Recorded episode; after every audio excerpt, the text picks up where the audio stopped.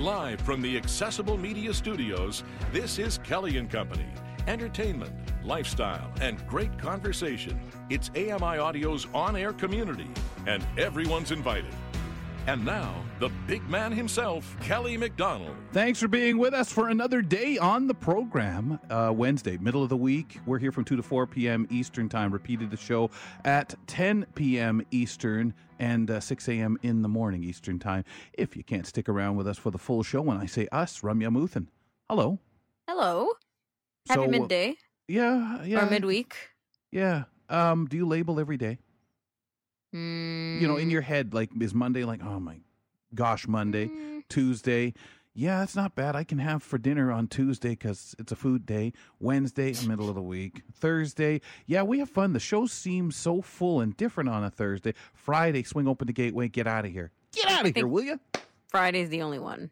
That's the gateway to the weekend day. Yes, and then other days, I think I'd label based on the biggest task or thing of the day. It doesn't have to be task, but for example, we tape our AMI audiobook review weekly podcasts on Wednesday, so that's AR day for me. And then I don't know, every other day is kind of what it is. Roundtable Thursday, yes, right, something like that. It's yes. Really interesting because I'm sure all of us in our own way do that to keep track of our days, our task lists and stuff like that, or as Michael Babcock says, the to-do list, you know. I think it obviously keeps us grounded, but when you don't, if you're off for a week or things are jumbled around, if we had, back when we'd have remotes sometimes on a Saturday, it's incredible how it threw you off. It's true. So over the summer, I was usually biking on Thursdays, right? These mini kind of group rides with Trailblazers.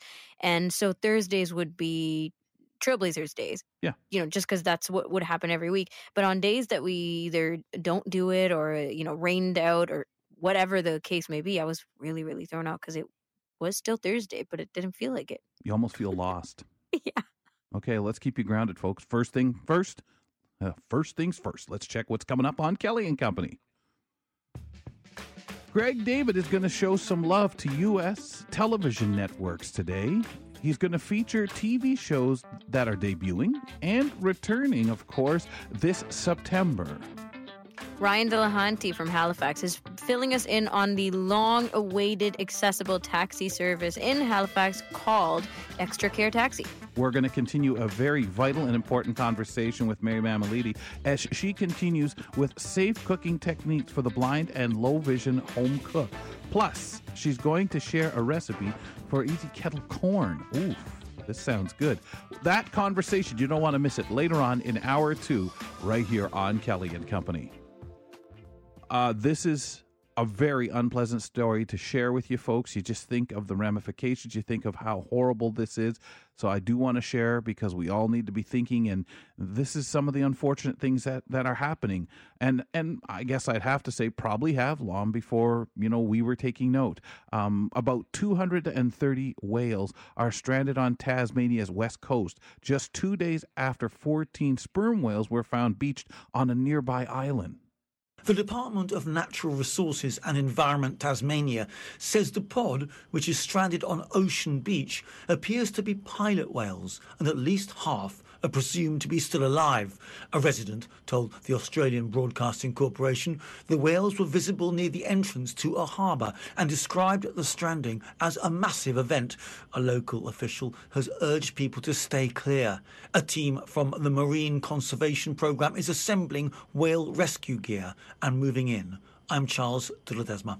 Wow. I couldn't imagine. And I know we've had that, you know, up in Newfoundland and on the coast here where suddenly a pod of whales gets jammed up in shallow water or right up on a beach. And you just think, oh, my goodness, how horrible. And what can we do? And I've heard of people, you know, trying to help go and say, how are you going to roll over a whale to try to get it in, you know, 10 feet into the water, even just to help it or at least to help it get wet. Mm-hmm. You know, it's so incredible when I hear about the specifics, the rescue specifics. I went to the air show and they were talking about the search and rescue teams and how hard and how difficult the job is, the physical fitness and the on-call of it all. But with this, it's the same thing, right? You know, you hear about something and boom, you just go right in. You get your expertise, your personnel, and everything that you've done to lead up to this, and go for it. It must be for them to put out a warning, people, stay away. I think the temptation must be there for people to literally try to help. We love whales. We think they're so the giant beasts, the gentle beasts in their own way.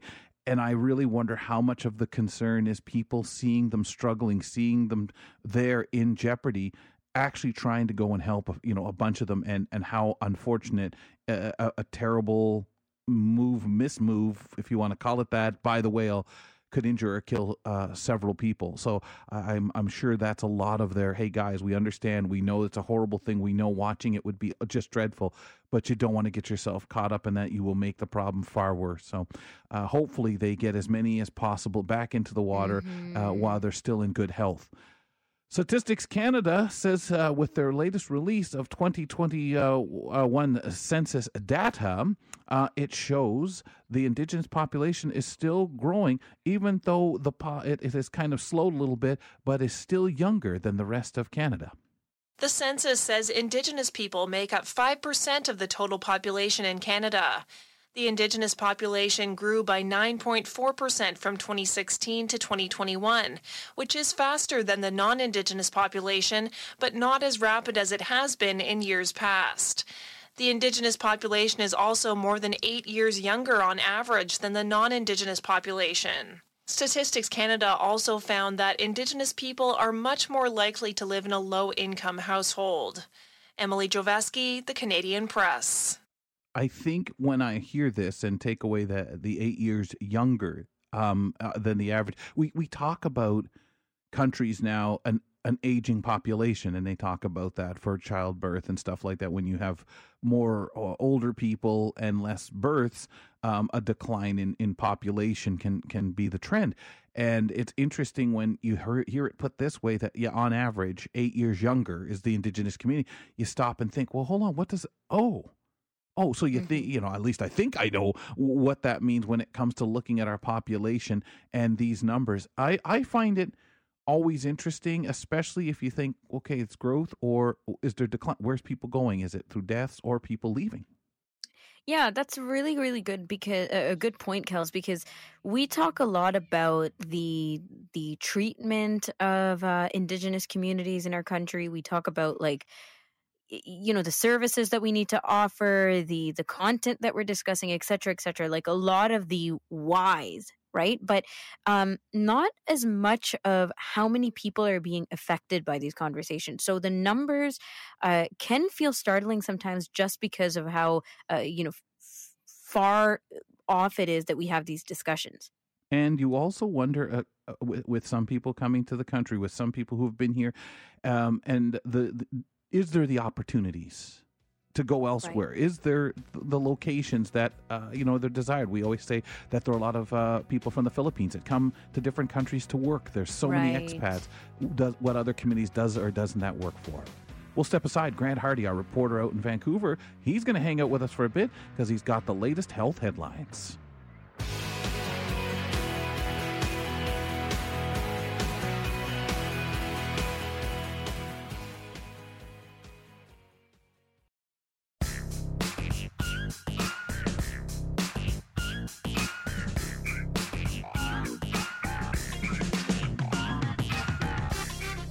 If you're listening in and you want to check out what's coming up on the program, you can do that, folks. Just go on Twitter, @AMI Audio. You'll see from segment to segment the posting of who's next and what the topic is. That's on Twitter, handle @AMI Audio. If you have questions for Accessible Media Inc., maybe AMI TV, AMI Tele, or AMI Audio, feedback at AMI.ca. Best way, just email them, and the gang will help you out with that. That's feedback at AMI.ca. You can always call in and say hello, 1-866-509-4545. Mention it's for Kelly and Company, if you would, please. And also, if you don't mind us using your message on air, you have to mention that too, 1-866-509-4545. Kelly McDonald here at the home studio, London, Ontario. Ramya Muthan at the home studio in Toronto. And we welcome from his home out in Vancouver to talk health news today, reporter Grant Hardy. Hello, Grant. Welcome back. Hello, folks. Thanks for having me on. How's it going? So far, it's not bad today, kicking things off, cozy. Working our way through the show. What's that, Ram? It's cozy. Yeah. Kind of cloudy. Cozy. It's pretty cozy. Different for you, too, because you're now at home today versus being over at the AMI office, which just, it's corporate. Minute change. It's a real change, right? Mr. Hardy, where are we starting today? All right, let's dive right in because I saw this really interesting headline from the Toronto Star that has to do with Ontario. And it is the headline is, here's what you need to know about Ontario's controversial new nursing home law. So I'm sure you guys have heard about this. Ontario's controversial new law aimed at freeing up hospital beds for an unexpected surge of COVID-19 and flu patients this fall and winter takes effect today, known as Bill 7 and officially called the More Beds, Better Care Act. It allows hospitals to transfer elderly patients to nursing homes not of their choosing, provided they have been cleared for discharge and consent to the move. While seniors in this position have typically selected 5 nursing homes where they would like to live, they often remain in hospital as alternative level of care or ALC patients while waiting for a bed in one of their preferred homes. But this can take weeks, months, or years because of the huge number of people, 39,000, on the wait list for nursing homes, and people are saying that the status quo cannot remain. So there's just a couple key points about this, law. Patients can be sent very far away, within 70 kilometers in southern Ontario and 150 kilometers in the 2 northern Ontario health districts, possibly even further. You are responsible for paying the cost of the move, even if the nursing home is far away and even if not on your preferred list, even if a wheelchair or stretcher is required. And patients who refuse to be discharged from hospital rooms when alternative care is available will be charged a $400 daily fee. And honestly, there's not a lot of provision that I can see for matching patients with homes that fit their linguistic, religious, or cultural needs.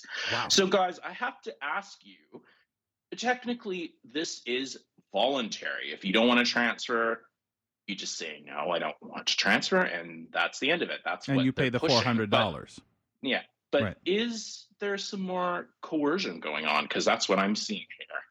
So I'm just going to jump in, Ram. I'm not sure what you may have to say on this. I just want to say that I recall, especially when my father was ill before he passed away years ago, and again, I don't know how recent or any of this is now, you refuse, hey, that's not, that's his 5th choice or our 4th choice of nursing homes. We'd like to pass and try to see if a bed comes up at one, at least his 2nd. We would like to hold out. Okay, well, you're going to go to the end of the line.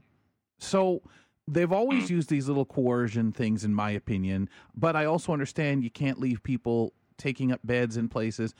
I just see some of these things that just frighten the heck out of me.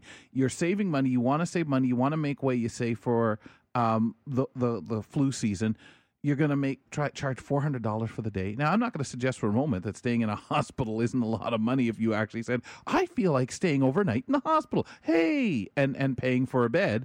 But I just think when you put people in the position of, you either get out of this bed or pay for it. Go to a place that you don't want to go. It's not even on your list. We can't even be bothered to give you one that's out of the 5 on your list. That's not possible. We just have to move your butt out of here. Oh, by the way, would you pay for that trip to 70 kilometers away where your family and friends can't come see you, where nobody can help you settle in, but we got to move your backside out of here? It just screams of insensitivity. It screams of what we apparently learned not to do during the pandemic. Care for the most respected people in our society, our elders. Respect our elders, and every time it seems like we turn around and thumb our nose at them. Not to mention the families, Rum. Yeah. Well, Grant, did you have any follow-up from what Kelly was saying? Gosh, I could talk about this for hours and we only have a few minutes, but I just find it so fascinating that, first of all, housing, right? We know that if you don't have stable housing, or the housing that you want, essentially you can't focus on any other aspect of your life. And right. to just pick people up and kind of plunk them down somewhere that's outside of their communities, I think that's deeply problematic. I also find it really, in a negative way, intriguing, or maybe fascinating is a better word, that you know, we all acknowledge that disability is kind of a social construct, and that the young and the elderly often require some extra assistance. We're all hopefully going to be at that stage in life one day where we'll be seniors, but we really, like, we have some provision for treating our children fairly. No one's going to say, oh, you need help, you need a baby carriage or something. Oh my gosh, that's so inconvenient for us. You know, nobody would do that. But we don't have that same respect or care for our elderly people, which I just find so fascinating, because but it used to be the other way, didn't it? It used to be where we kids, well, you just make, you disrespect it. You said, oh, just suck it up, grow up, or whatever. We used to almost treat kids that way. And people said, no, you can't do that. You can't set, but we still struggle where before your elders, listen to your elders, respect your elders, and take care. When mom was getting too old, you know, there was responsibilities that children had. Still is in many parts of the world. That's it. This is not the problem people are having. There are, of course, other challenges, finances and availability of actual care and medical advancements. But the problem is not whether or not you take care of your elders, whether or not you throw them to the curb and go on with your life, because the communities are all under the understanding and empathy that our elders matter in society. Now here, what I'm seeing is this very reactive situation. Uh-oh, too many people, too many beds needed, and not enough of anything. So we need to start doing something. That's what they're saying, right? We need to start doing something. Status quo is no longer going to work. Well, my question really is, why didn't we start this years ago? Why didn't we start this before the pandemic? You know, this thing that we've been saying through the pandemic is, look how easily we're reacting to all these problems and finding situations because there's no other option. We need to work remotely. We needed to get all these virtual events going. We needed to do all this stuff. And kind of like people with disabilities were rolling our eyes saying, yeah, and where was it when we needed it? And it's the same thing here, but that's right? That's the same with jobs, right? It's the same thing with people everything. With disabilities who have been here all their life are secondary to people who come maybe from somewhere else, because we say, oh, we can't have people complaining that we're bringing too many people in from other countries. They have to come in and work. But meanwhile, there is a whole flock of disabled people saying, my hand's up for a job. You know, can I get some training? Can I get a job? And going back to our elderly population, it's the same thing. We knew that our elderly population was growing and growing and growing, and where were we going to get the support? And now all of a sudden, oh my goodness, there's not enough. We need to ship them off into all these different communities that you're not, that don't suit you or your families. And now we're going to have all these secondary problems. Well, and look, there are going to be certain people, economically challenged people, maybe who aren't from here, people transportation. Who are going to have, like, if you're a disabled person, you may not be able to go see your mother and support or help her if they ship her 70 kilometers away, unless you get up and move to that same town or and whatever. And that $400 fee they're going to just tack on. Where is that going to come from? Which is meant for fear to get people just to say, well, no, Mom, we got to send you there. Like, that's just the way it is. We can't afford that money. You're going. And this is the pitting people against each other, because we, in our minds, the government has said, well, for years we've allowed people to hold up the works and let this get out of hand. And now we're going to step down on it. And always when we step down on it, we go too far. Yeah. And we know that isolation is not just loneliness. It's actually a major. It's a death card for a lot of people, isn't it, Grant? It's a death card. It can be the difference between someone who's cheerful and perky, or someone who slips into, you know, symptoms of dementia, is, you know, not having your family members around. That's tricky enough if you live sort of a few blocks away, let alone, 70 kilometers away, which I don't even know how I'd be able to get down there to visit my family. So it's scary stuff. It's incredibly depressing and upsetting. Yeah. I'm not one of those people who tends to say kind of what's the world coming to, but this is a situation where I go like, wow, I don't know if I'd want to be there. Yeah. Yeah, and you would like to see what are your government supports, because you have to have, when you laid this out, saw the drawbacks for so many people and basically what message you're sending to our society. Excellent, Grant. Good choice. Yeah. Thank you. Let's see, we got a couple more minutes here. Yeah. Mm-hmm. All right. Canada, this is from the Globe and Mail. Canada to make Arrive Can app optional and drop vaccine requirements for the border. This is a little lighter, but the federal government plans to drop the COVID-19 vaccination requirement for people who enter Canada by the end of September, the same day it ends random testing of arrivals, and makes optional the Arrive Can app. The mask requirement for people on planes and trains will remain. The aviation and travel industries have been pushing for this move for a long time. It's worth noting that Canada's rules were pretty much in line with other countries at the start of the pandemic. They have stuck around a little longer, though, but the U.S. is still keeping vaccine requirements in place. Again, it's interesting. I'm not one of these people who says, oh, our government's response to COVID has been so terrible. But one interesting challenge for us, the community, is this Arrive Can app, because for whatever reason, it is not accessible. And, you know, I actually haven't traveled internationally since the border, COVID, but I downloaded this app and it looked fine. I'm like, what are people talking about? The images are all labeled. Everything's great. And then you get to one crucial screen. I forget if it's maybe, I don't know what it is. Is it the submit screen or something like that, Grant? It's something actually pretty near the beginning. Okay. And all of a sudden, like, you can't click on something. And then I go, oh, yeah. It's they know to design it accessibly because they've labeled the images, but they obviously never had someone actually test it out for accessibility. And the worst thing, Grant, is I believe you guys brought this forward too, maybe through ATW. I'm not sure, but I recall a discussion that the government has known about this for 2 years, since the beginning of the app. Absolutely. And I think from my understanding, the idea is that when something like this happens, you contract someone to build the app. And then if there's a problem, it's harder just to go back and say like, oh, you know, let's tweak this, because it's not really in-house. You'd have to sign another contract, whatever. Is that an excuse? Absolutely not. Yeah, and that's not what I'm saying, but I think that's the excuse that they're kind of going with. It kind of couples with the COVID-19 alert app that I find pretty interesting too, because that app spent millions of dollars developing and marketing that app, and in the end it really hasn't been used at all to track exposures. I forget I have it once in a while suddenly. Oh yeah, it's checking for. Grant, thanks a lot, man. We've got to run. All right. Great stuff. We'll talk to you Friday. Take care, guys. Reporter Grant Hardy joining us, talking health news here on Kelly and Company. Up next from our communications and marketing department, Greg David to Talk TV.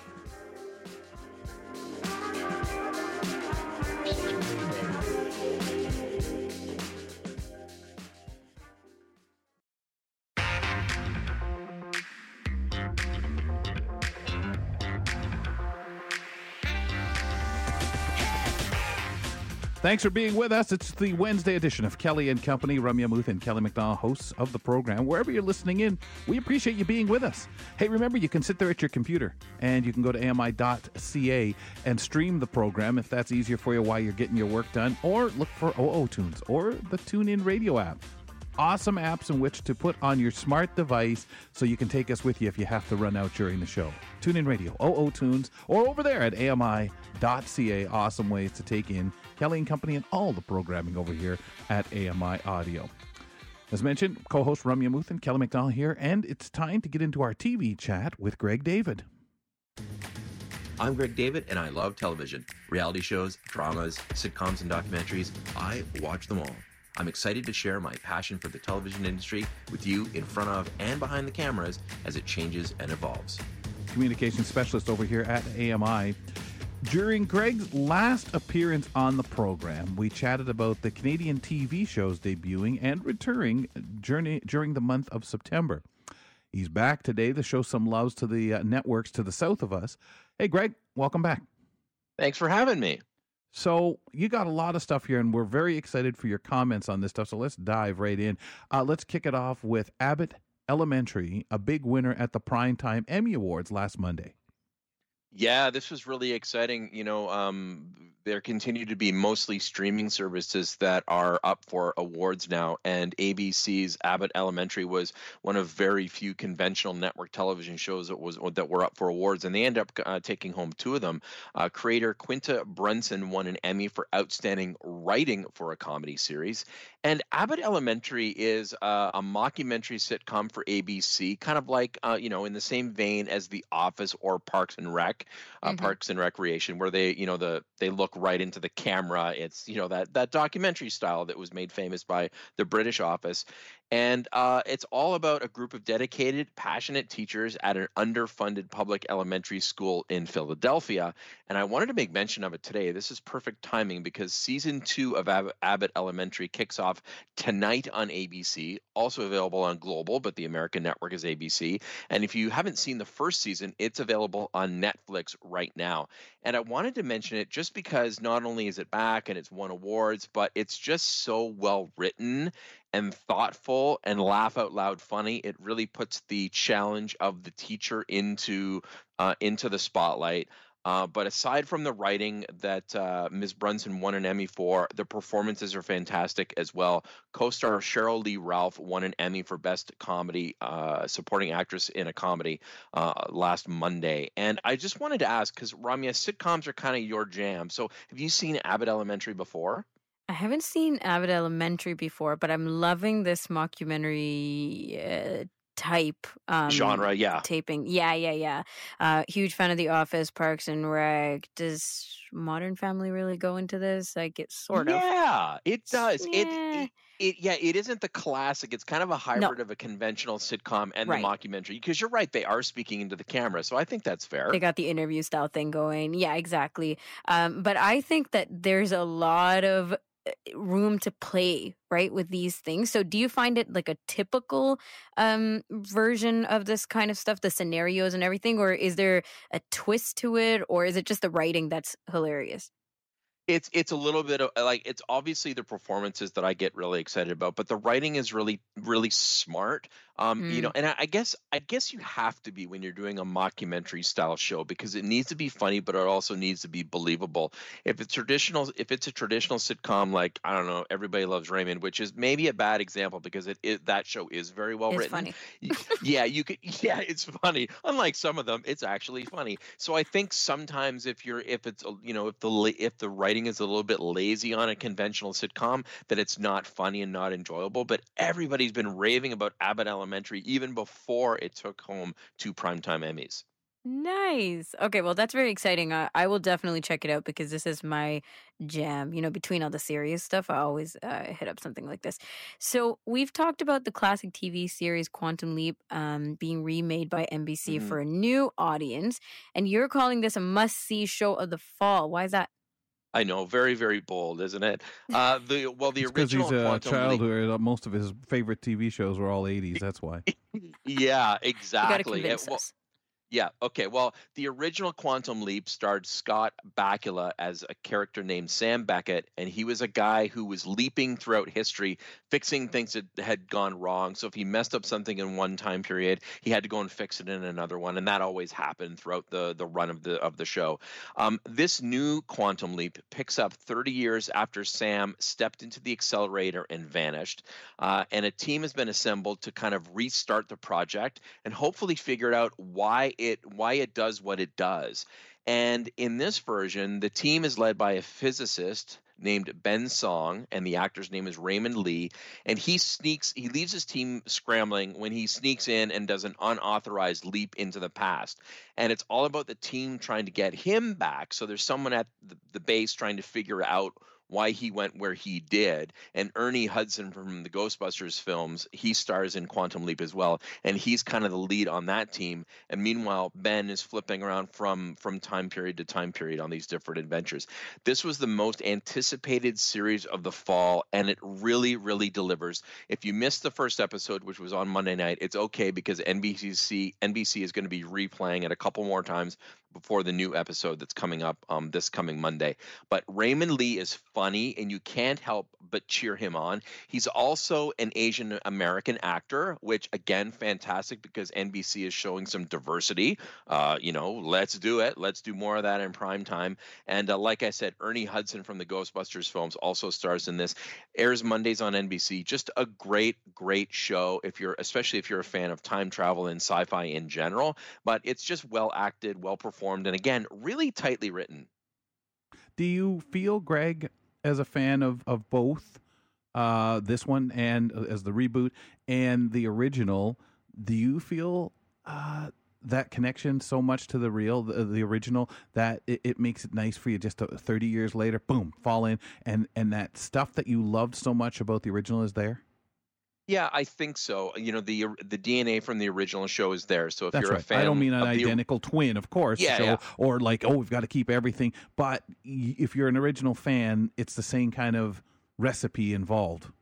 Yeah, it does feel that way, even though the first episode of a new show is always difficult because You're trying to build that world and introduce all those characters in 44 minutes. So as a fan of the original, it was easy for me to jump in. I also, though, think that if you're brand new to this and don't even know that there was an original series, then I think that you're definitely okay to tune in and check this version out. You won't know. They do make reference to the old one, but it's fine. You can jump in with both feet and understand what's going on this show, too. I can tell you something. With audio description, don't know how much, if it's one of the shows, I'm assuming it falls under. Yeah. That'll have it. The beautiful thing about that, I mean, the original, you just kept imagining when he would time shift, jump somewhere else. The right. sets, the settings, the environments would have been wonderful to get that description, that picture of wherever he might have been in time. I'm sure that'll be beautiful with this, too. Yeah, and that you bring up a very, very good point, Kelly. Yes, and these shows that I'm talking about today all have described video, so whatever network or you're watching them on, all of the new ones do now. It's those back catalogs that don't necessarily have described video or audio description, as they call it in the U.S., but thankfully all the networks are doing it now. Okay. You've spoken about CSI Vegas, the CSI spin-off series in the past. You were excited to watch it last year because original stars William Peterson and Georgia Fox were going to appear in it. They are not part of season 2. Why are you suggesting, Greg, stick with it? Another original CSI star is showing up on CSI Vegas. This time it's Marg Helgenberger, who played Catherine Willows. She joins the team in the first episode of the show, which kicks off on it's going to be the 26th of September on CBS. And she's joining the team to investigate the murder of a dominatrix who's found dead near her secret sex dungeon. And that's not just the reason to turn out, just because I said sex dungeon isn't the reason why to tune in, but it is definitely Marg Helgenberger, who was so great in the original. Last year, I had a hard time warming up to the cast of the new cast of this show. But I really do like them, especially the characters of Josh and Allie, who are played by Matt Lauria and Mandeep Dhillon. They just have a great chemistry, and there's a real will they or won't they get together vibe that was established by the end of the first season. What I want to see, though, in the second season of CSI Vegas, as much as I love seeing the old stars drop by to kind of boost the morale and get people to tune in, I want the show to really establish itself in season 2 and not rely on those former cast members to help attract the viewers. And I think that they can do that. Now that they know who these characters are and they've been established in the first season, now let's grow these characters in the second season or around these crimes that are happening in Las Vegas. Yeah. Well, isn't it interesting because we talk a lot about character, right? Character development, character building. A lot of people stick around for the characters. I'm trying to think, like Grey's Anatomy, 11 whatever plus seasons of just characters, right? But then if you're caught up on the cast and having to keep tabs on that, or, you know, you're wishing that people come back and, you know, fill in the blank here for cast stuff, it takes away from other incredible parts of why the show continues, right? At least I think so. It can ever build it. I don't think you can ever build or be sure what you've built is there on its feet on its own without these devices. Well, you're always going to start from scratch. Yeah, if people are just in love with cast, it takes away from character and plot. Well, and if you need to rely on them, it really hurts a show, because then you're not bringing your new show. You're not giving it the chance to flourish and people to love the characters that you're never sure, Greg. Yeah, and the other thing that's really tough about a show, especially a program like CSI, is that the show is built around murders and crime solving. And so where do you juggle, when you have 44 minutes of time, how do you juggle the crime with those personal stories and establish those characters so that you actually care what's happening to them? I think that that's the toughest thing to do with the procedural drama, is to get that balance, because on a sitcom, it's almost always just about those characters. That's right. And the main thread of the storyline, it really doesn't matter. It's about the relationship. And in a procedural drama, cop drama, firefighters, whatever, the big story is that crime or that big event that happens, and everything else is kind of on top of that. And it's tough to get that to get that formula right. Well, and it frustrates you because you get anxious. Get off this other nonsense. Get back to the actual story at hand. It's a total opposite. Exactly. I was going to say, as much as you love the murders, or don't love them, but the underlying plot is what kind of keeps the whole thing gelled together. Really quickly, moving forward, Fox's 911 deals with dramatic stories, speaking of which, encountered by first responders in and around Los Angeles, and it's been on for several years. Why should people tune in now? You know what? You can tune in anytime. You can go back and watch past seasons on Netflix. This is blockbuster popcorn TV. This is like big explosions, big stories. The usual storylines that you see at the movies are being put on this Fox drama.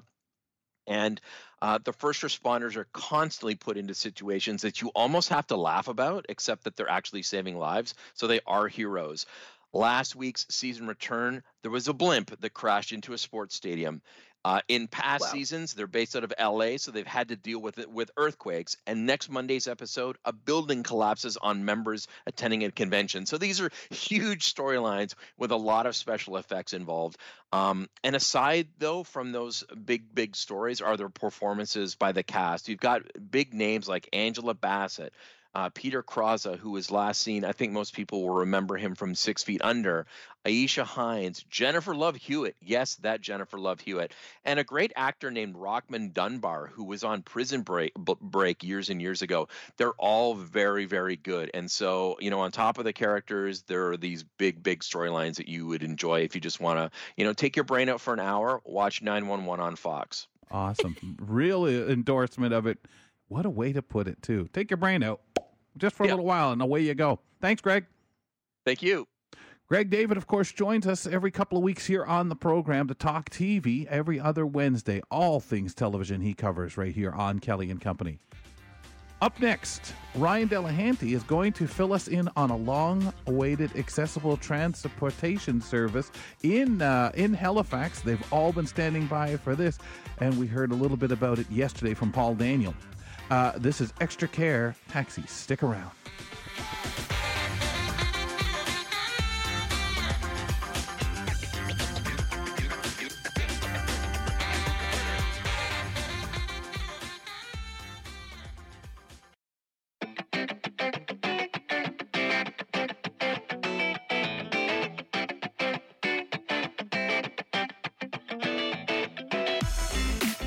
Do me a favor.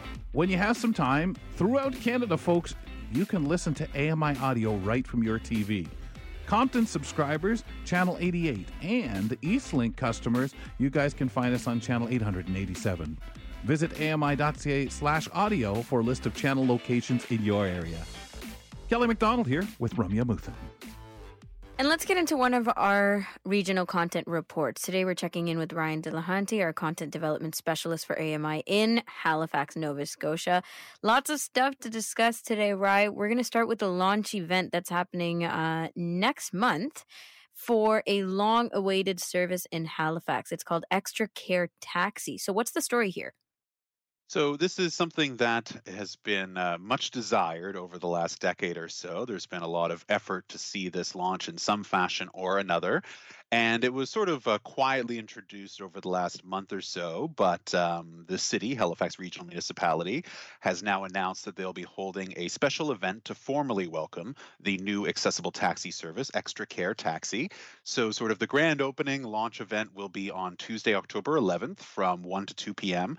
at Halifax Hall, just outside, just in City Hall, 1841 Argyle Street, where members of the public are invited to come and learn more about the service. And they'll be able to also view the accessible taxis at that event. So you can really get a hands-on and check it all out.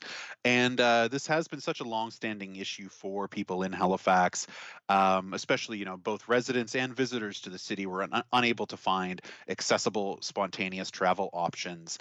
And the existing taxi companies had dabbled in offering accessible vehicles, but that the supply quickly dwindled as they found that the high cost of providing the service was prohibitive, and they were doing it at a loss. They are a for-profit business, and so we'd seen 70 taxis on the road that were accessible maybe a bit over a decade ago, and then before this was introduced, we were down to just a handful, maybe a half dozen that might be active. And so to remedy that situation, back in March, City Council unanimously approved a 3-year contract to Extra Care Taxi, where passengers pay the standard taxi rate for their trips, so you don't have to absorb those extra costs. It is the same rate as any other taxi for people that need the accessible vehicle, and the city itself will provide funding to subsidize those extra costs and to bring down the cost for the operator. And so many people were thrilled when Seniors Transit, the existing service, quietly introduced this new wing of their offerings, accessible taxi services, just a couple months ago. Great. So action was necessary and action was taken.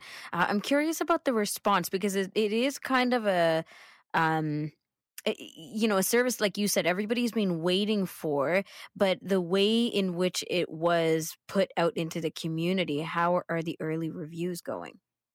Quite positive so far. I've seen a lot of people commenting on the post, sharing their experiences. Everybody's had rave reviews about the transportation aspect of it. Our friend Vicky Levac was doing a one-woman performance at the Fringe Festival a couple weeks ago, and I was there. She started taking audience questions at the end, and I was like, well, how's Extra Care Taxi so far? Have you heard much? She's in the loop. I knew she would have the inside scoop.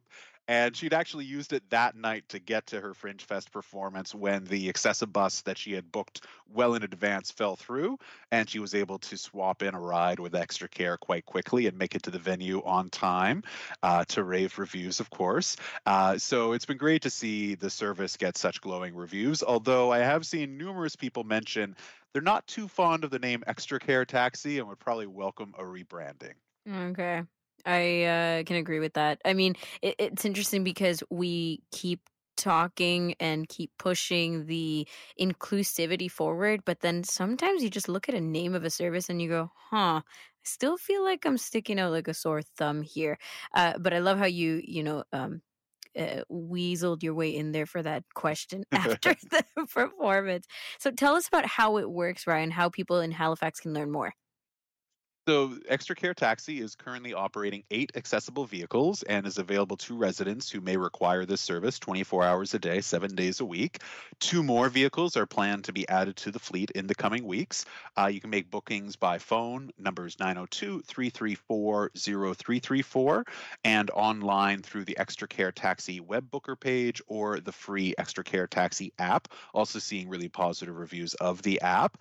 And with that app, you can book a taxi in under 10 seconds, experience exclusive priority service from Extra Care Taxi, and some really nice sort of quality of life features that you can log in and book with a business account, automate expenses, so you can separate, you know, personal from business travel if you want to get reimbursed, a price estimator, you know what you're in for, driver and vehicle details. You can track your arrival on the map and schedule future trips in advance as well. And so for more information on the accessible taxi service, the city's website, halifax.ca/accessible taxi, will bring you the details. And of course, you're welcome to join that launch event at City Hall on October 11th and really check them out in person. Wow. Congratulations to them. That'll be, I think the launch event is such a wonderful thing. And that sounds like some tremendous response. People are going to hopefully have a whole different world of accessible travel for them to be able to get out and get around. Let's move into your second item, sir. Let's talk about this call for participants from March of Dimes Canada. What is this Photo Voice project and who they're looking for, Ryan?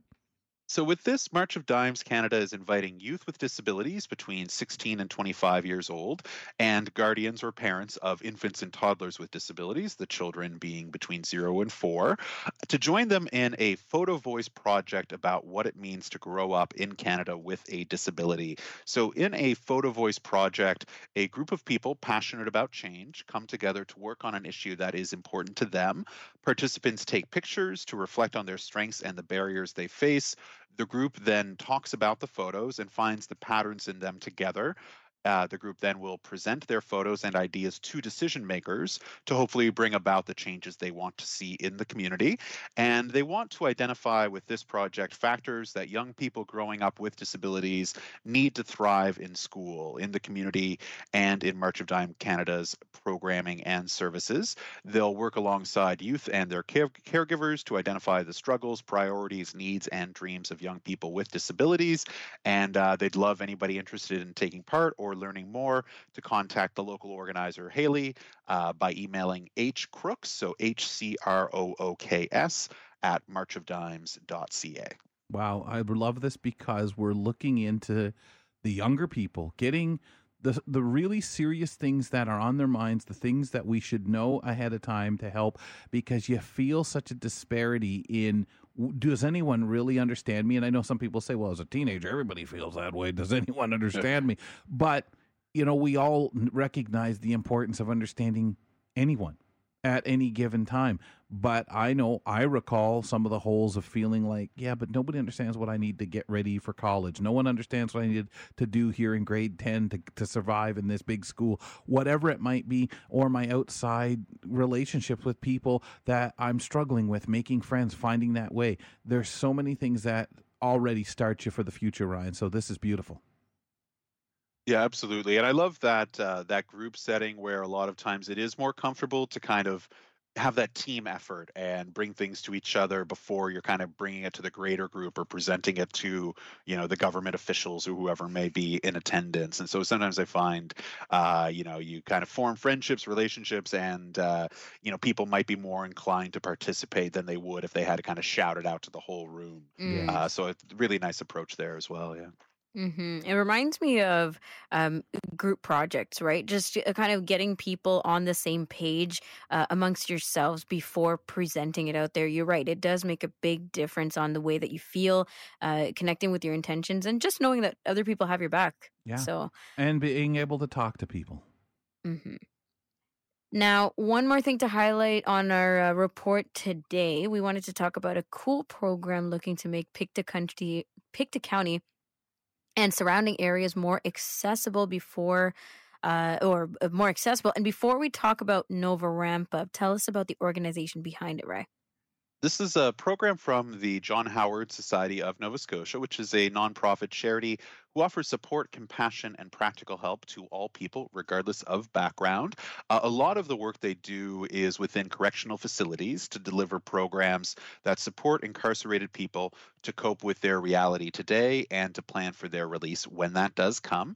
And it includes parenting, relationships, life skills programs for men in correctional facilities in the province.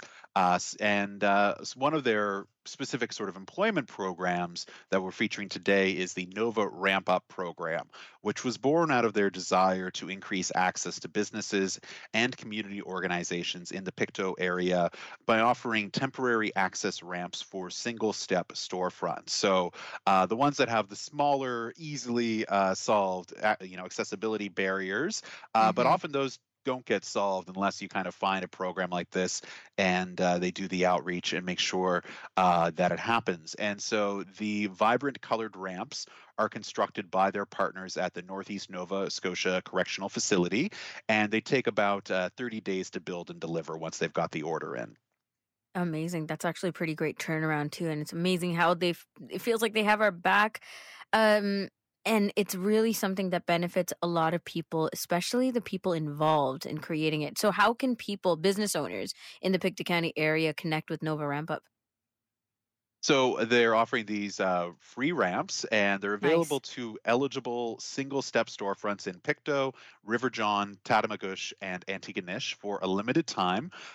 Their goal is to give 50 eligible storefronts the opportunity to install these free temporary access ramps.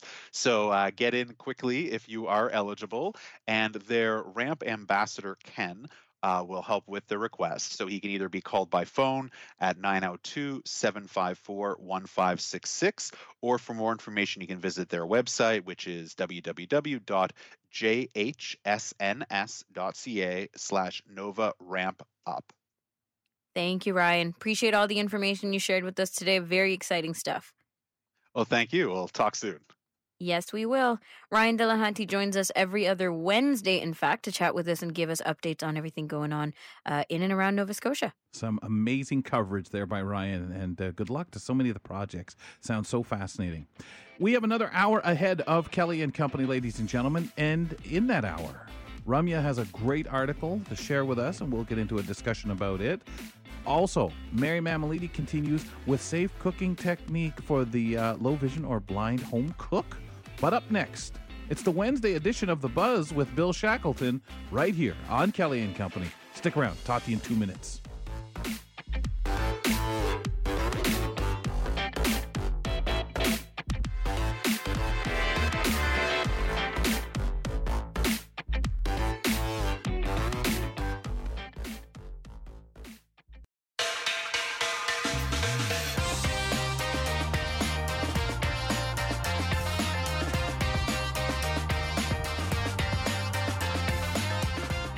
That 2 minutes barely gives you time to go anywhere, folks. So if you sit here at home saying, hey, I bet they're running in and out to go get something, come back, get a drink of water or whatever.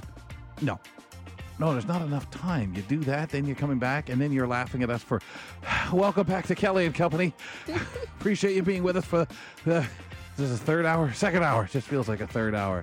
Ramya Muthan over there, Kelly McDonald here at the home studios in London, Ontario, and in Toronto.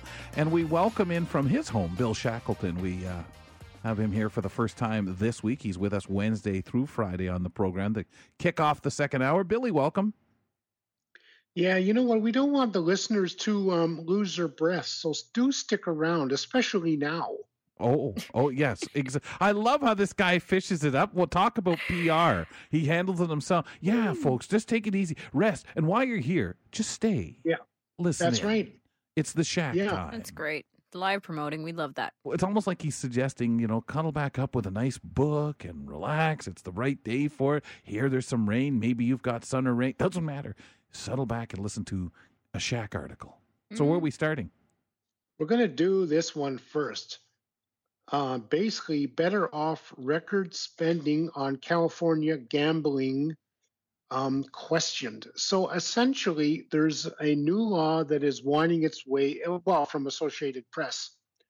There's a new law that is winding its way through the California state government. It's basically, if it passes, there are basically, it would allow gambling in the state.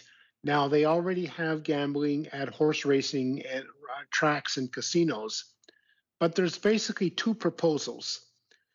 Proposal 27 is backed by DraftKings and MGM. Mm-hmm.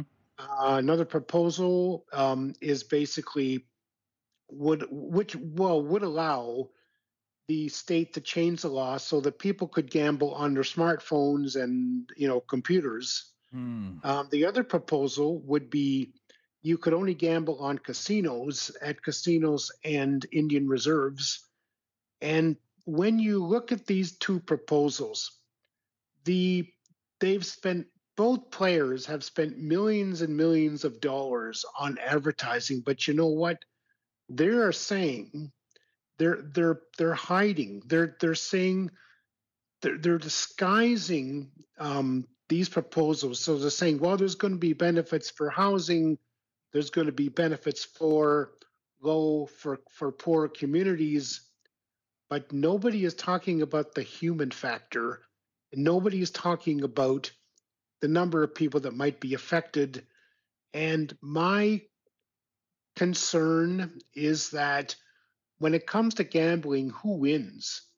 I mean, the only people that win is the house. So these players are going to get tons of money, and the little guy who might get addicted to it. I mean, who's going to win? I mean, there's going to be money for these, for housing and things like this, but that's going to be a small percentage of the money that these people are going to get. And I just think that it's not. These people should be maybe told the truth of, if they don't already know, as to how this is going to really work. Because you wonder how many people in California know. Maybe they do, maybe they don't. Vote no. Yeah, I mean, speaking of PR, right, Billy? Like way that they kind of... Ah, man, write and talk their way into this is by bringing up every kind of financial challenge that you might have if you're not making noodles and money, and then saying, yeah, and this could help all of that. No, it really can't. I mean, and I might be coming from such an ignorant, biased perspective here, but I just think that gambling is not helpful. It's not helpful in anything but maybe socializing. And people end up with all kinds of challenges and addictions and issues, long-term debt and blah, blah, blah, et cetera, et cetera. So the fact that this is even a project kind of concerns me. Yeah, well, when I'm watching the NFL, even here, there's gambling here. You can gamble on your phones, and it's like, I don't know why they're advertising it at all. Well, that's the part that concerns me too. Why is this an ad-based request? Why is it, so big? Like, they want people to partner up, or states to partner up as a government? I don't know. But organizations, giant organizations backing this thing up, who obviously are doing nothing but profiting from this, right? If this move forward, it's all we're really expecting is that they're going to profit, which is why it's ad-based. But it's very, very concerning. It is. How are you feeling, Billy, right now with DraftKings, with everything you're seeing now in the world of sports here in a country that is new to this betting and stuff like that? Whether, I mean, I know a lot of time we concern ourselves with, but this is still, it's betting, it's gambling, it's an addiction, a potential. I think some people are very good at being able just to say, hey, man, no, I lost, or I'm, I do it once in a while. Social. Yeah. The thing is, sorry, just to cut in for a second here. This thing is saying that they're addressing gambling addiction by funding up to 10% of their profits into these cares. Well, if you know that there's a problem, then why are we doing this? Yeah, my thing is that they're not addressing the root of it, right? They're not. No. They're saying, we understand this. One of the side effects can be addiction, so therefore we'll put some money into that. So I would think it's the illegal gambling they want to make sure it's crushed out of, that they know people are going to gamble, and they know that people generally are going to do it illegally in a lot of the places. If you have it legalized and you have money that, if you're going to run a betting parlor in any form or whatever it might be, that money, a portion of that, with companies involved, we can afford to make sure that goes back into helping people who go too far and have the addiction. And that is a sickness. It does deserve the medical attention that any sickness would be. So I think that's where, if you involve these, if you make it so big and the money is put back into it for those who truly need it. And I know we can say, well, you shouldn't be gambling, or yeah, man, there's nothing wrong with it, or oh, come on, if someone's that ridiculous, they shouldn't be doing it, they should know. Well, a lot of time we don't know. I don't care if it's getting addicted to Coke or getting addicted to, and I don't mean cane, I mean soda Coke, or if it's gambling. Like, I think you look at it, it's going to be done regardless. So you might as well find a way to turn the money, some of the money, some of the winnings, some of the money gathered, into a way of supporting and helping. And I think that's where we have to look at it, whether you hate the idea of gambling or you love it. The one thing we all should love is helping people heal who may get themselves into trouble. Mm-hmm. Yeah, that's so the only thing I can think of. So I guess there's pros and cons to it. I mean, and depending on whose side you're on and depending on how you look at it.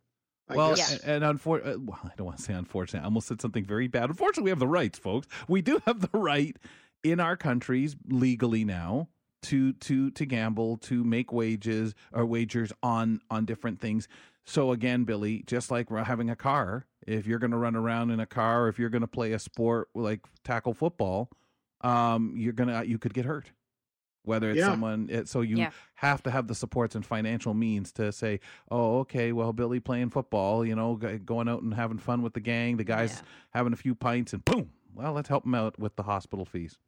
Yeah, it's only the part that bothers me is who's going to profit from this at the end of the day. Well, of course. Out of everything that we're tackling, as you mentioned, Kels, which is really important to think about as well, that side of it, getting illegal gambling off the streets. But at the end of the day, who's profiting from all this? All these companies, all these business, the teams, everybody, the winners, the people going. There are a lot of people, the casinos that profit. And when you think about how much money, whether you're buying Lotto 649 or whatever it might be, that's a lot of dough. Where's it going? Charities, you hope, are also included in whatever they roll out as if you're going to run gambling, this is what we want. We want some of that money going to charity. We want some of that money going to. And again, it's up to a charity or you know, some organizations will say, we don't want money that way. Mm-hmm. Yeah. So it becomes interesting. And the moral issue I don't even want to tackle because every organization places entitled person to their moral issues. And if you're not comfortable with it, don't do it. Just don't do it and don't encourage it. That's right. Billy, we got time for one more. Yeah, we do. Theater Company unites for special anti-censorship podcast. So there's a theater company that is basically going to put out a podcast, and they believe that that too many plays are being censored. So they are promoting.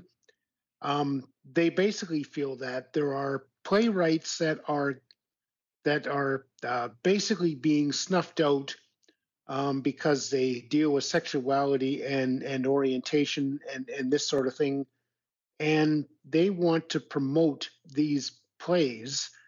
And, when I read the article, I'm thinking to myself, have we not moved on? I thought under President Biden, would be more liberal about these things, but apparently there are, whenever this civil rights thing comes up and people want to make it better and expand it, it gets squashed. And it's like, I mean, don't theater groups have the right to? Or maybe they do, maybe they don't. But I think, when it comes to schools and this sort of thing, they're afraid of the kids being, maybe orientated and or whatever. Yeah, this stuff is just, I feel that no matter who our leadership is and no matter how much exposure we have to the rest of the world, et cetera, I think that it's clear that this is just going to be an ongoing issue that we face. There's always going to be somebody or a group of people or someone in authority who believes that censorship is still the answer. And so that's why it's a constant battle.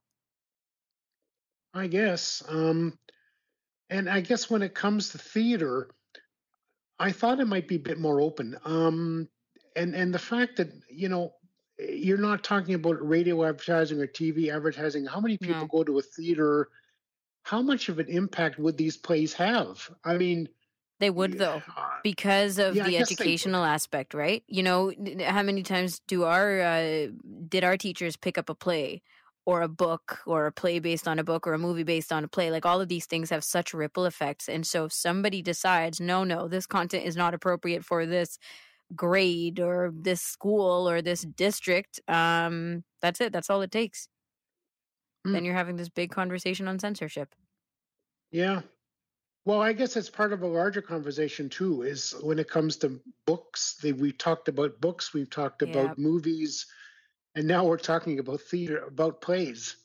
Well, Ben, book day is one of our favorite days of the year. Yeah. Oh, yeah. Yeah. It's interesting when you think about it. It's so ironic. And you know what we see. This is no longer great literature. This is no longer great play. This is and we can't even say great. It's acceptable, I guess. Is what? Yep. Yes, acceptable, appropriate, which gets tough. Talk to you tomorrow, Shaq.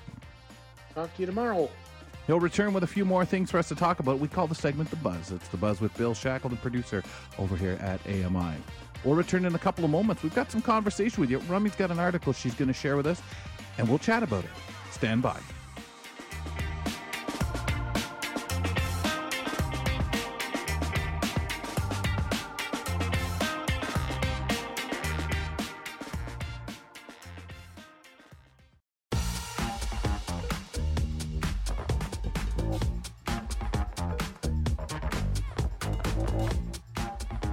If you can't be with us live or during one of the repeats of the program, check out the Kelly & Company podcast. Just use your favorite podcast platform. Do a search for Kelly & Company, AMI, Audio, Accessible Media Inc., and you'll find us. You can listen to the show in its full version where we toss on the audio vanity card, today provided by Matt Agnew. Or you can also listen to the show in segment form. Yeah. You maybe have a favorite contributor or caught a segment halfway through and said, gee, I love what that guest is talking about, but I want to hear more. You can go back and check it out through the podcast feed. Subscribe using your favorite podcast platform to the Kelly & Company podcast through AMI Audio. Ramya Muthan, Kelly McDonald, we are the hosts of the show. Ramya, kicking around some different articles as we have to do with our work and finding things to talk about. And today we've got an open segment. Let's settle in with the item that you want to kind of bring to our attention. This is an interesting one. So we've talked about Airbnb, you know, quite a few times. We've been keeping tabs on how people are feeling choosing Airbnb versus hotels, for example. But this one's interesting because it's giving us the perspective of hosts and how they... according to this, the title of this article, are sick of Airbnb. So this is from the Associated Press, and I'll give you a little bit of an introduction as to what this article talks about. So disgruntled Airbnb guests are taking to Instagram and TikTok to vent about everything from cleaning fees to misleading listings, but they aren't the only ones with complaints. Airbnb hosts themselves have become increasingly disillusioned with the platform and its disrespectful guests. Uh-oh. Sounds like a bit of a war here. Yeah. So on message boards and Facebook groups, hosts are sharing their own challenges and horror stories. We're going to share a couple today. And one host claimed that a group of guests was actually unwilling to leave the property despite receiving a full refund from Airbnb. So this sounds like madness to me. So they were saying on this post, I went to the apartment to check on what was going on, and I was in shock to discover that the tenants were still in the apartment. The host wrote on this website called Airbnb Hell. So there's dedication to discovering these issues. They immediately called the police on me, she continues to say, and I was kicked out of my own apartment by a team of the police. A complete shock. So, Kels, this just highlights one of the kinds of challenges that hosts are having. Let's move to why this is an issue. Okay. These examples are speaking to a larger trend impacting hosts. So a 2021 report from Bloomberg details that Airbnb's secretive team, crisis team, spends millions of dollars to cover up crimes and other publicity nightmares in its listings. And the platform recently launched something called anti-party technology. And this is an effort to defray hosts' frustrations with large destructive gatherings. And these issues raise the question, is it Airbnb's fault? Is the Airbnb the problem? Or is it actually the guests? So, Kels, you already know about party, right? Partying at Airbnbs. You know that this is a big, big issue. Not to mention that we've heard all over the news for several years, parties going down at Airbnbs, illegal parties, people getting shot and other kind of violence and things going on. So if you're a user of Airbnb, I know that there's a lot of messaging within the app, within actual listings, not to throw parties. Like star, star, star, no parties allowed. Or star, star, star, if you're throwing a party, there's an extra fee of $500 or whatever the case may be. So you're aware of this already, yes? Yeah. It's interesting when you say the $500 because obviously you listed some parties there that, $500, you give me $500. I still don't want you doing that kind of party in my home when I'm not there. But I think a lot of people get this confused with the fact that, it's graduation. So a bunch of the students are going to go and get hotel rooms, get a floor at a hotel and get drunk or whatever and think, we can get crazy. It's not the same. No, it's not the same. This is someone's home that they're renting to you. It really is not the same. So Airbnb... they've got to face some of this accountability because they're the middle people that we go through. So let me paint a different picture for you. Another one of these horror stories. Silly string and foul orders, it says. Odors. In May of this year, Airbnb launched a new air cover protection plan for guests and hosts. Okay, it promises quick reimbursement for hosts and up to $1 million in damage protection. And while many hosts consider this policy generous, it still comes with plenty of gray areas. Emily is a digital marketing professional living in Cleveland, and she began hosting and renting her house on Airbnb in August of 2021. And she says hosting has been a pleasant and positive profitable enterprise overall, but a few guests have caused some major problems, including a family that rented the house this June. They left the house a mess. There was human feces on our laundry. Gross. They sprayed silly string all over the place, and I don't care about silly string, but can you pick it up? It left stains, oddly. Now, that's one that we can digest for a second because I think that this is beyond disrespectful. Now, there's, of course, this rating aspect. Intentional, right? It sounds whatever. So we know on Airbnb, again, going back to my own experiences, you rate the hosts and the hosts rate you. It's vice versa. It's mutual. So you can give them 5 stars and they can give you 5 stars. You leave a public review, they leave a public review. So everything is impacted, I would say, mutually as host or guest. The two Airbnbs that I stayed at recently, you got to be careful what you do because if that host didn't like your performance or the condition in which you left your house, I'd be a little nervous about that because I don't want future hosts to think, oh, no, I'm not going to rent to this person because it does happen. So I'm very shocked that people would leave places in these conditions. But those people leaving them in, and again, maybe I'm being naive, but they're leaving it in that condition, fully knowing I'm not going to either get another one, I don't care, and there's going to be some sucker out there that's going to let us do this again to somebody. If you're doing that kind of destruction and regardless behavior intentionally. You don't care about, give me a -12, whatever. Right. It doesn't matter. No. Somebody will be dumb enough to rent their place to me in future. This is the thing. This is just colossal behavior. And that's where the policies need to be able to say, oh, that's fine. Whether we hunt you down, you pay for the damage. But we pay first, cover it up, and chase you with our lawyers to cover that up. That I think needs to be that. This is intentional. This isn't just you forgetting yourself or knocking something over because you're low vision and you go into a place. Yeah. What a beautiful! Oh, I broke their priceless lamp. Oops. Exactly. And see, going back to the finances of it all, there are people who say they receive Airbnb reimbursements for most of their claims, but some damage, such as nail polish smeared on the bathroom tile, didn't qualify for reimbursement because they weren't able to provide the documentation of the price of the tile.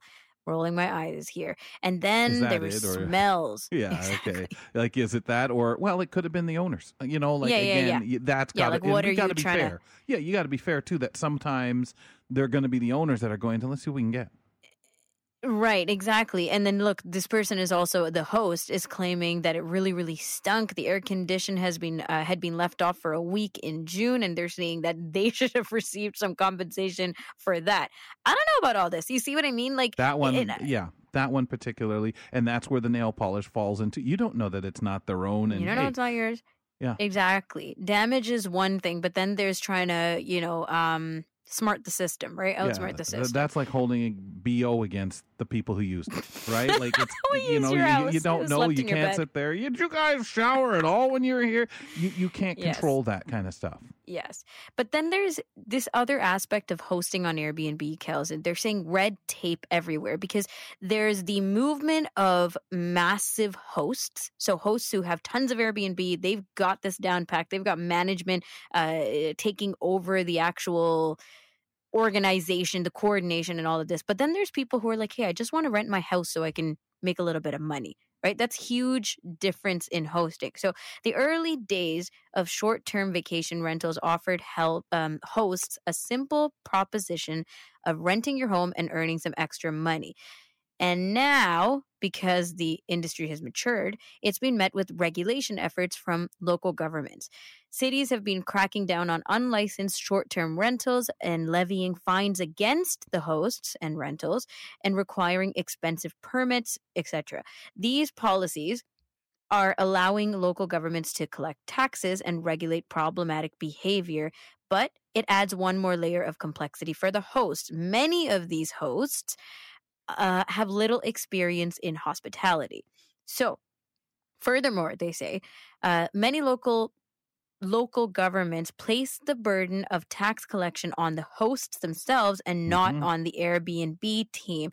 This is a problem. So now they're saying hosts must not only act as full-time customer service agents and hospitality experts, but also the navigation of local regulations and master convoluted taxation laws. I do think that this is a huge part that we don't give hosts enough credit for. It's easy to, going back to my review scenario, it's easy to say, oh, this host was just atrocious. I couldn't believe the way they communicated to me. So curt, 0 stars. But you know what? It's different. It's different when you're a host and you have to navigate all these different things. And I wasn't aware myself of a lot of the stuff that I just pointed out. So I feel for them. Who's a damaging review hurting more, host or you as the user?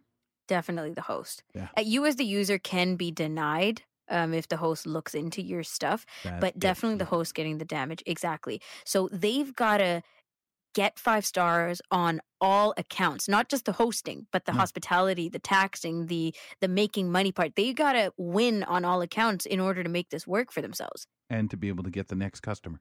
Yes. Exactly. One last little piece that we can discuss is the romantic notion of home sharing as a means for homeowners to pay their mortgages has given way to management companies inserting themselves and aiming to maximize profits here. So there's one more player in this game, and that's the management company. So small-time hosts can't keep up with these corporate competitors. Data from the nonprofits inside Airbnb suggests that only 39% of properties in Los Angeles, as the example, are managed by single property hosts. So everyone else is mega hosts. Right. Mega hosts are operating at scale, maximizing efficiency on everything from pricing adjustments to cleaning staff. But single property hosts can't keep up or are unwilling, like I would be, to deal with the hassle and are being elbowed out of the ecosystem. Yeah. So again, you're seeing all ends of the spectrum here. And I don't know what, if you're a small, like an individual, how often do you need your space used? How many days a year to make it worth your while? Well, with the fees that you're paying and the tax that you got to pay and all of the other things going on, the renovation, some of these Airbnbs you stay at, they've been renovated to the T, Kels. Yeah. Because if you're not renovating and giving people a gorgeous place to stay at, then no one's going to stay at your place. No, especially the cleanly part. You can, you know, you want something nice, but you also want to walk in and not, especially in this time, coming out of a pandemic, feel that somebody was just there brushing their teeth and spitting in that sink. Oh, absolutely not. You need to be able to see your reflection or whatever it is. It's got to be really tough. I can't imagine, especially as this, when this started out, it was more, hey, Ramya, why don't you utilize your place? Let somebody stay there. Now it's become, like you said, so corporate that's, hey, what a way to make money. You're competing with the hotels. Yeah. That's what you're doing. To do it, you need to have the spaces, you need to have the care and the means to do that. And the only way to do it is make it big enough. Awesome. Thanks for sharing that. Thank you. Well, folks, we still have another half hour of the program to go. It's time to bring Mary Mammoliti on. She's going to be continuing her safe cooking techniques for the blind or low vision home cook. Plus, she has a recipe for easy kettle corn. That conversation just coming up here on Kelly and Company.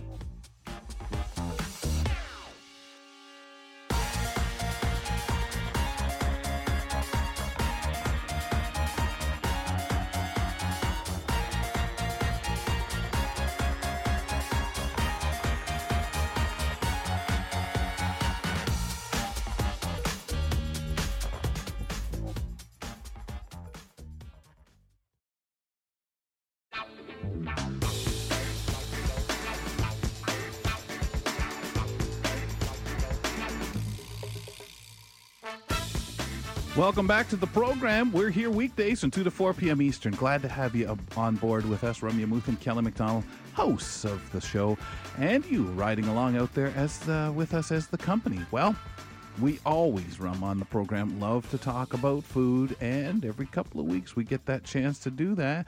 And we started a couple of weeks ago, a really great conversation. We'll pick it up as we welcome in Mary Mammoliti.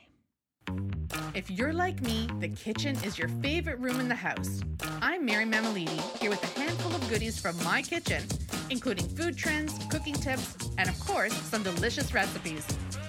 Mary, thanks for being with us. Welcome back. How are you? Oh, it's great to be back. Well, I miss you guys. Hey, well, it's nice to have you on board. But Mary, that's because you're so busy. Yeah, we'd have you on every day if we could. Yeah, notice there was no denying. Oh, no, I always have time for you guys. I'm waiting for... You caught me off guard. I'm waiting for... Heck, you're right. Good excuse. I am busy.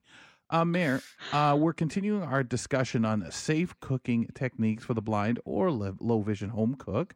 We left off at the protein thermometer.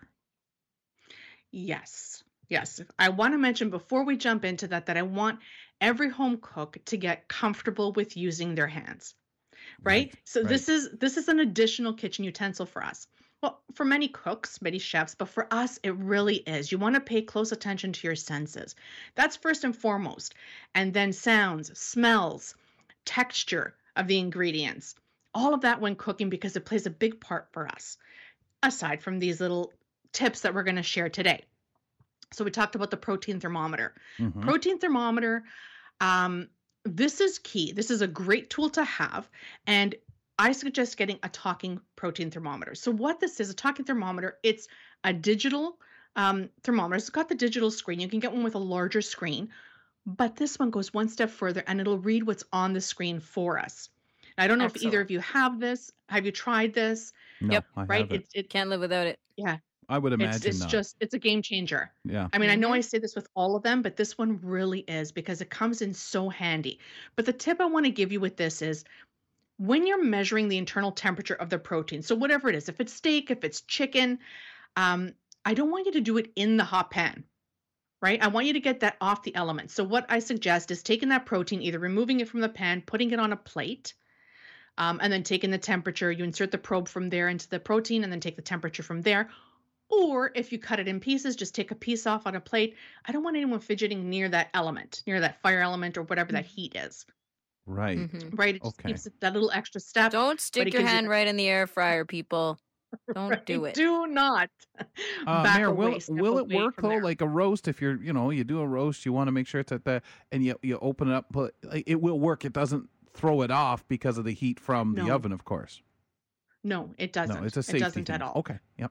It's a safety thing. It's just literally to take, when you're doing a roast, it's a larger piece of meat. So it's easier to kind of extend, put a pair of tongs in the other hand, something that'll give you that extension where it's not your hand directly on that hot piece of protein or that hot roast, right? Something where it'll tell you where it is and then you probe it. I think that's more of if it's a smaller size of chicken or, personal portion size or whatever the case is. And you don't want to kind of risk putting your hand in that hot pan or pot. Very good. So that's why I recommend taking it out and just putting it on a plate to measure it.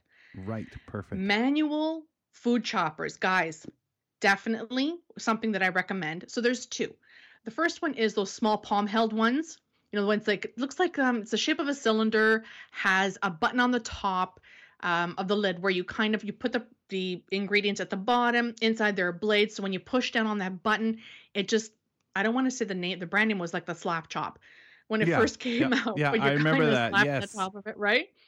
And it chops. You remember them on the commercials? They'd have those infomercials. Exactly. That's all you'd hear, Mary, first that you knew it was on because you slapped it on. Yeah, that's it. And you know exactly what's on the screen. Sure. Yeah. And everyone, I have to admit, everyone was kind of curious. And if not, you got actually tempted to buy it. But I recommend buying it now because it's great for garlic. It's great for nuts. It's something that if you don't have to chop it in uniform sizes. If you don't want to keep the same size, that can be a little, I want to say, rustic. That would be great for it. And it keeps your hands away because it's a smaller item, keeps your fingers safely away from it. And it's great for small batch chopping. If you're looking to chop maybe onions, let's use onions as an example. There's this other one. It's a larger box shape. So it's like a Tupperware at the bottom.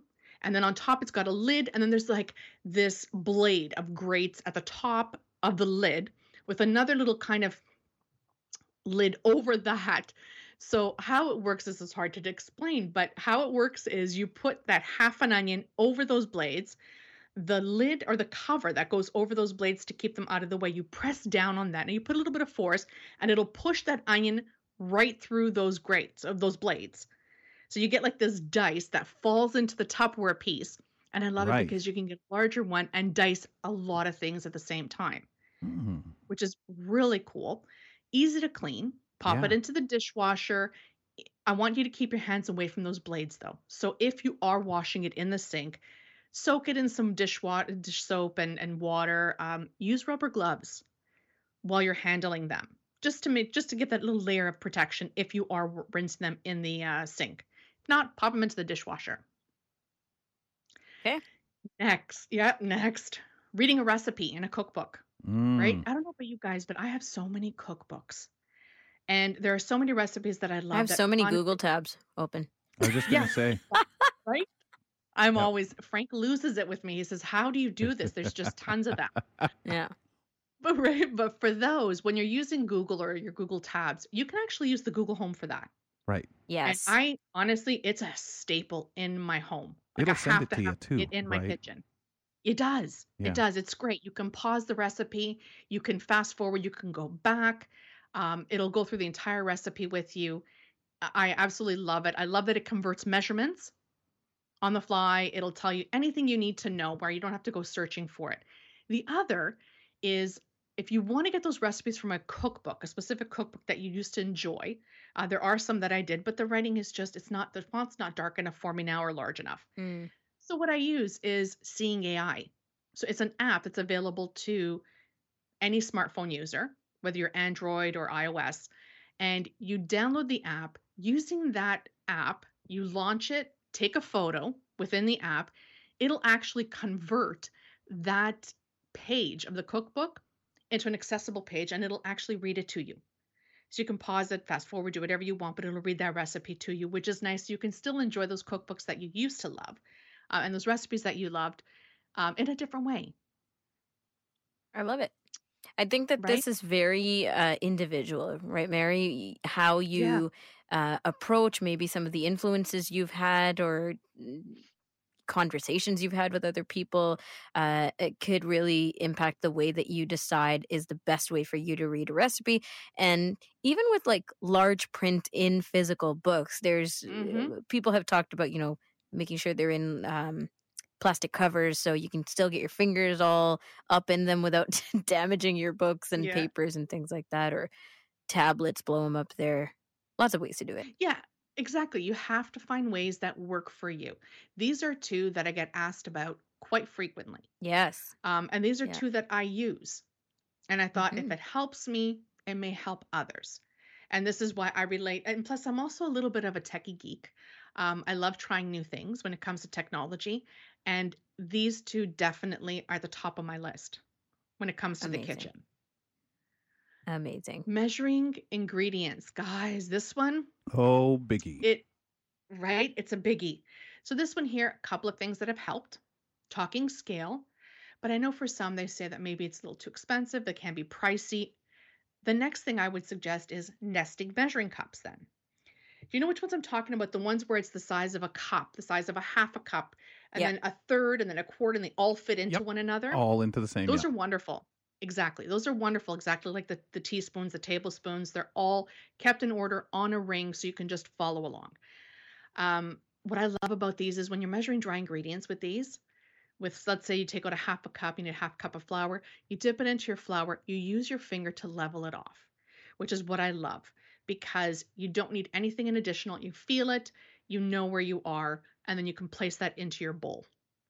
Where it can get tricky is when you're doing liquid. Now, I have a couple, but if you guys have any, I would love to hear them, because some that I found were either you pour the liquid into a bowl, use your spoon or your measuring spoon to scoop it out and then place it into your whatever item you're baking. So let's use vanilla as an example. Okay. Right. Yep. Two ways you can do it. You pour the vanilla into a bowl, use your measuring spoon, scoop it out of there, and then pour it into your bowl where you're baking everything, where you're combining all your ingredients. The other way is if you have a teaspoon that you can actually bend. Yeah. And what it is, when you bend the handle, it'll form like a shape, like an L, let's say. Right. So this way you can lower that spoon portion into the liquid, pull it out, and you don't have to really maneuver the handle. So it's almost like a ladle effect, I would say. Almost like a crane. What do you call it? The bird and a crane, like the spoon. Almost it scoops up and you drop it in without having, because you pull it straight up and it just lifts it out. Straight up and you put it in. Or the other is to pour over. Again, put a bowl underneath, and if you want to pour the ingredient, the liquid into your teaspoon or tablespoon, the bowl below will catch that. Any others like that you guys have that?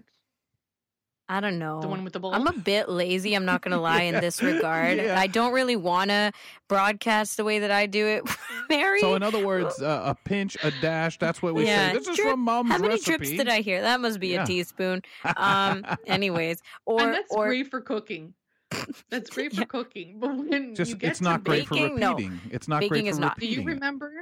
Do you guys remember the Mookies? I'm just saying. Yeah. Yeah. That's go back to that reference all the time.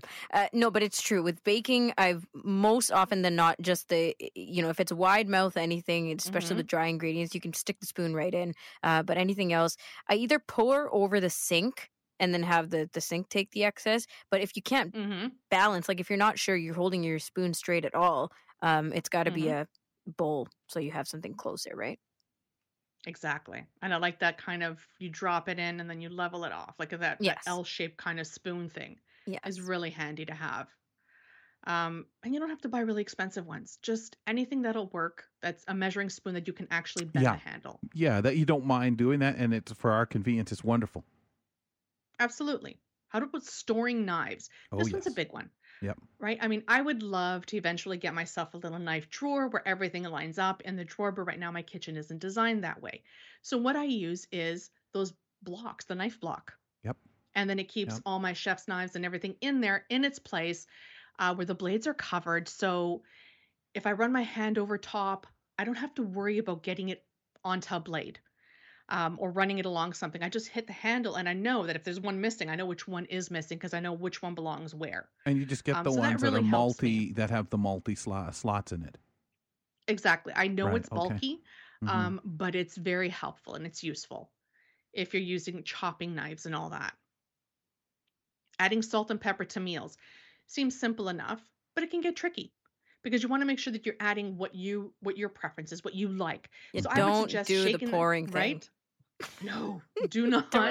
Unless, right? I remember learning that, especially when my mother and father were trying to be kind at the food. Oh, it's good. Yeah, I just need some water. I'll be right back. Salty. Right. And we've all done that. Oh, everyone has done it. Right? So what I suggest is pour it into your hand and then using your fingers, pinch from your hand and then sprinkle into your dish.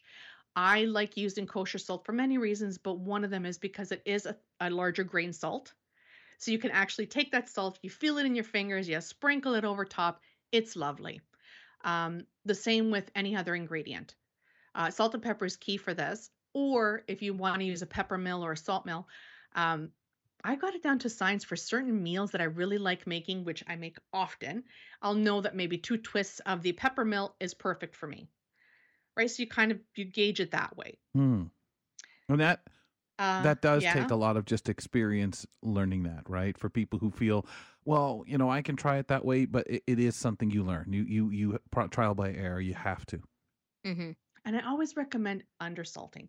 Okay. The reason why is because you can add more salt if you need it. If someone prefers more salt than you do, they can add it to their dish. If you oversalt, you can't do anything with it. Right. You got to eat it just the way it is, over salted, too much salt, whatever it is. And then you get sodium face the next morning. but just blow up. I like that. Sodium face. Right? Sodium face definitely happens. What about vegetable peeler? Guys, you have to have a vegetable peeler in your cupboard because it can be used for anything. Even if you're not comfortable shredding carrots on a box grater, use your vegetable peeler. Right. And just keep on peeling them and all of a sudden use your hands and just tear it apart. There you got shredded carrots. Right? So it's just I love like, it. Yeah, it's just reinventing how we use certain things. Mary, yes. What are you whittling there? Carrots. Carrots. No, so true. And then you can... Brett could tell when I'm doing it because then you can hear kind of at the end when it slows down and then you hear, that's me eating the rest of it. Right. Those are my sound effects for the day. It worked. Straining pasta. Mm-hmm. Cooking pasta, it's always uncomfortable for some people to either pour those hot pots of water into a colander, into the sink, the whole bit.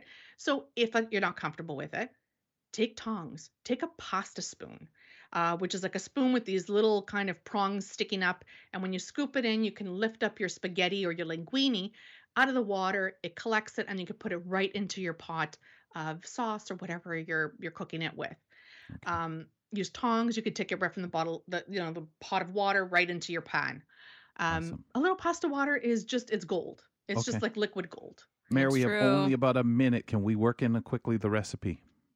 Let's do the recipe because this one's a lot of fun.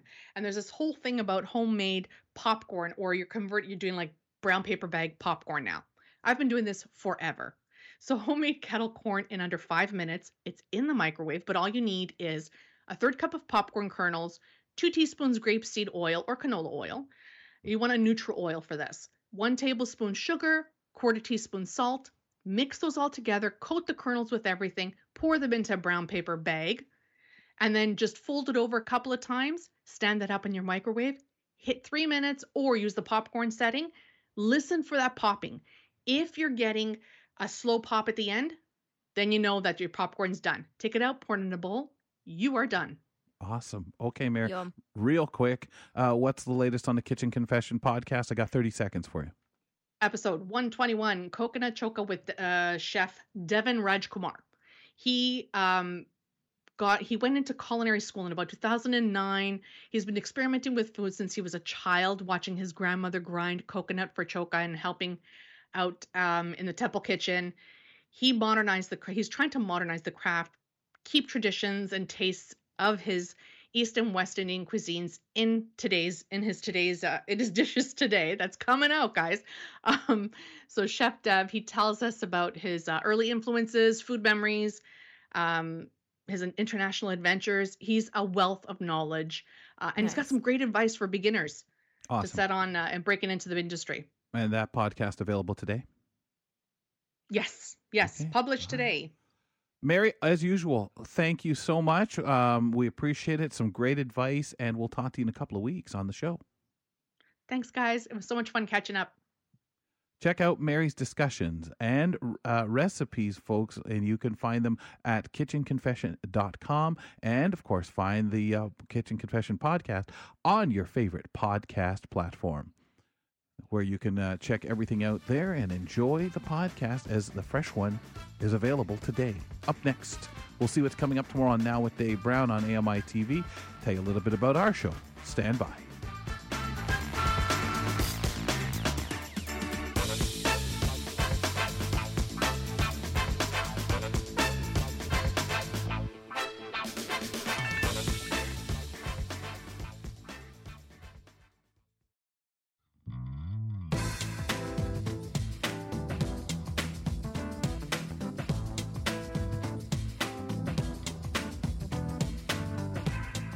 Folks, catch The Pulse this Thursday at 1:30 p.m. Eastern Time, 10:30 a.m. Pacific Time.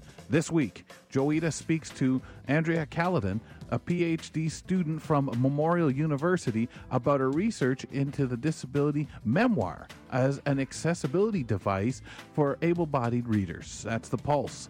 Thursday at 1:30 p.m. Eastern Time or 10:30 a.m.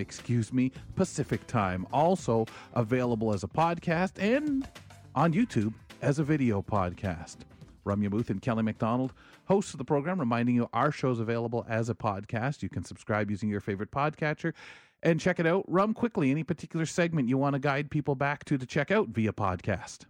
TV Talk with Greg David, showing a lot of love to our U.S. television networks. I'd say check this one out because it comes with good recommendations from Greg. He's watched the stuff he's talked about all through today's segment, so it was fun. It really was. Greg had some wonderful feedback, especially if you're maybe not familiar with the programs. Really great to hear some of that from Greg here on the program. Ryan Delahunty had a lot of great things going on out east, too, as he brought to us his regional report, just filling us in on accessible transit and new stuff happening out there in Halifax and the region. You may want to check that out as well. Paul Daniels here to tell us what's coming up tomorrow on AMI TV's Now with Dave Brown. Good day, sir. Hey, Kelly. On tomorrow's show, the recent announcement by Russian President Vladimir Putin to mobilize 300,000 reservists for active duty to Ukraine and a threat to use nuclear weapons in that country, if necessary, has considerably raised the stakes in the ongoing conflict. For sure. We'll speak to Professor Marta Dichek from Western University on where she thinks this war is going. A story about Mayim Ziv, our disability activist and friend of AMI, about her horrible experience with a badly damaged wheelchair on an Air Canada flight to Israel. Received a lot of attention. We'll speak with columnist Aaron Broverman, and Dave Brown about their own personal experiences with the airlines and what we need to do to avoid such problems happening again.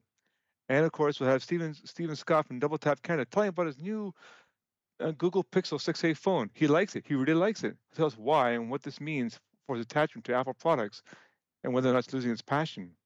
Okay, Paul. Sounds good. Really does. Sounds nice. Also, it sounds like more of a market and choice for people. Talk to you later, sir. Take care. Paul Daniel joins us to tell us what's coming up tomorrow. Now with Dave Brown. They're available as a podcast, too, by the way. If you want to catch up on the program, subscribe using your favorite podcatcher. You can see them live on AMI TV at 9 a.m. in the morning right here over at AMI TV with our friends over there. Rum, it's wonderful when you hear about people liking stuff, knowing that transitional stuff is easier and gives us more choice of technology. As always, because technology keeps expanding and we keep finding, I don't know about better, but definitely different ways, more convenient ways to do things. Yeah, and I think being able to be a little more, this is what I like, this is what I don't like. How do I make an informed decision? We'll talk to you soon. Sounds good. Have a wonderful night. Michael Fair tomorrow brings us, speaking of technology, part 2 of Apple's Far Out 2022 presentation. Fern Lulham is on the show tomorrow with us, and she'll be here to highlight disability-focused campaigns being run by not-for-profit organizations in the UK. Also, we speak with Luke McConnell, who's hosting a fundraising event in memory of his good friend Justin Masati with Sockability Canada. We learn more about this great initiative and why it's important to him tomorrow.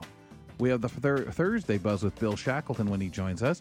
Step back in time, folks, tomorrow and explore 70 years of Canadian children's television on the program with the Canadian Museum, or at the Canadian Museum's Histories, their newest exhibition that they've got. It's featuring everything from Pepino to Paw Patrol, television from our childhood. And, of course, on the roundtable, we have friend of the show, Mark Phoenix, as he joins us.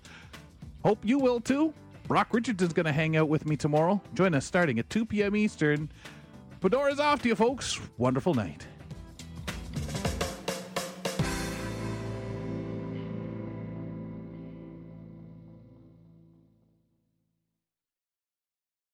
Well, today is probably going to be the last really warm day before temperatures take a dive into the fall temperatures, and no doubt producer Jeff Ryman here is going to get his friends on from the Weather Network very shortly. If you're listening to the Full Show podcast, you probably know that Jeff is a big weather nerd. In my house, autumn is the favorite season. We just got back from a little weekend getaway to Prince Edward County, and it is beautiful this time of the year. Also, the peak season of tourism is over, so it kind of feels like you get the place to yourself a little bit. While we were there, we visited this orchard, Lochmoor, if you're ever in the area. And they had these Adirondack chairs set up overlooking their orchard, and we just sat down, had a flight of ciders, and read books for the better part of an afternoon. And it was very relaxing. So while I've enjoyed my summer, I'm really ready to bring on that cool and crisp autumn weather.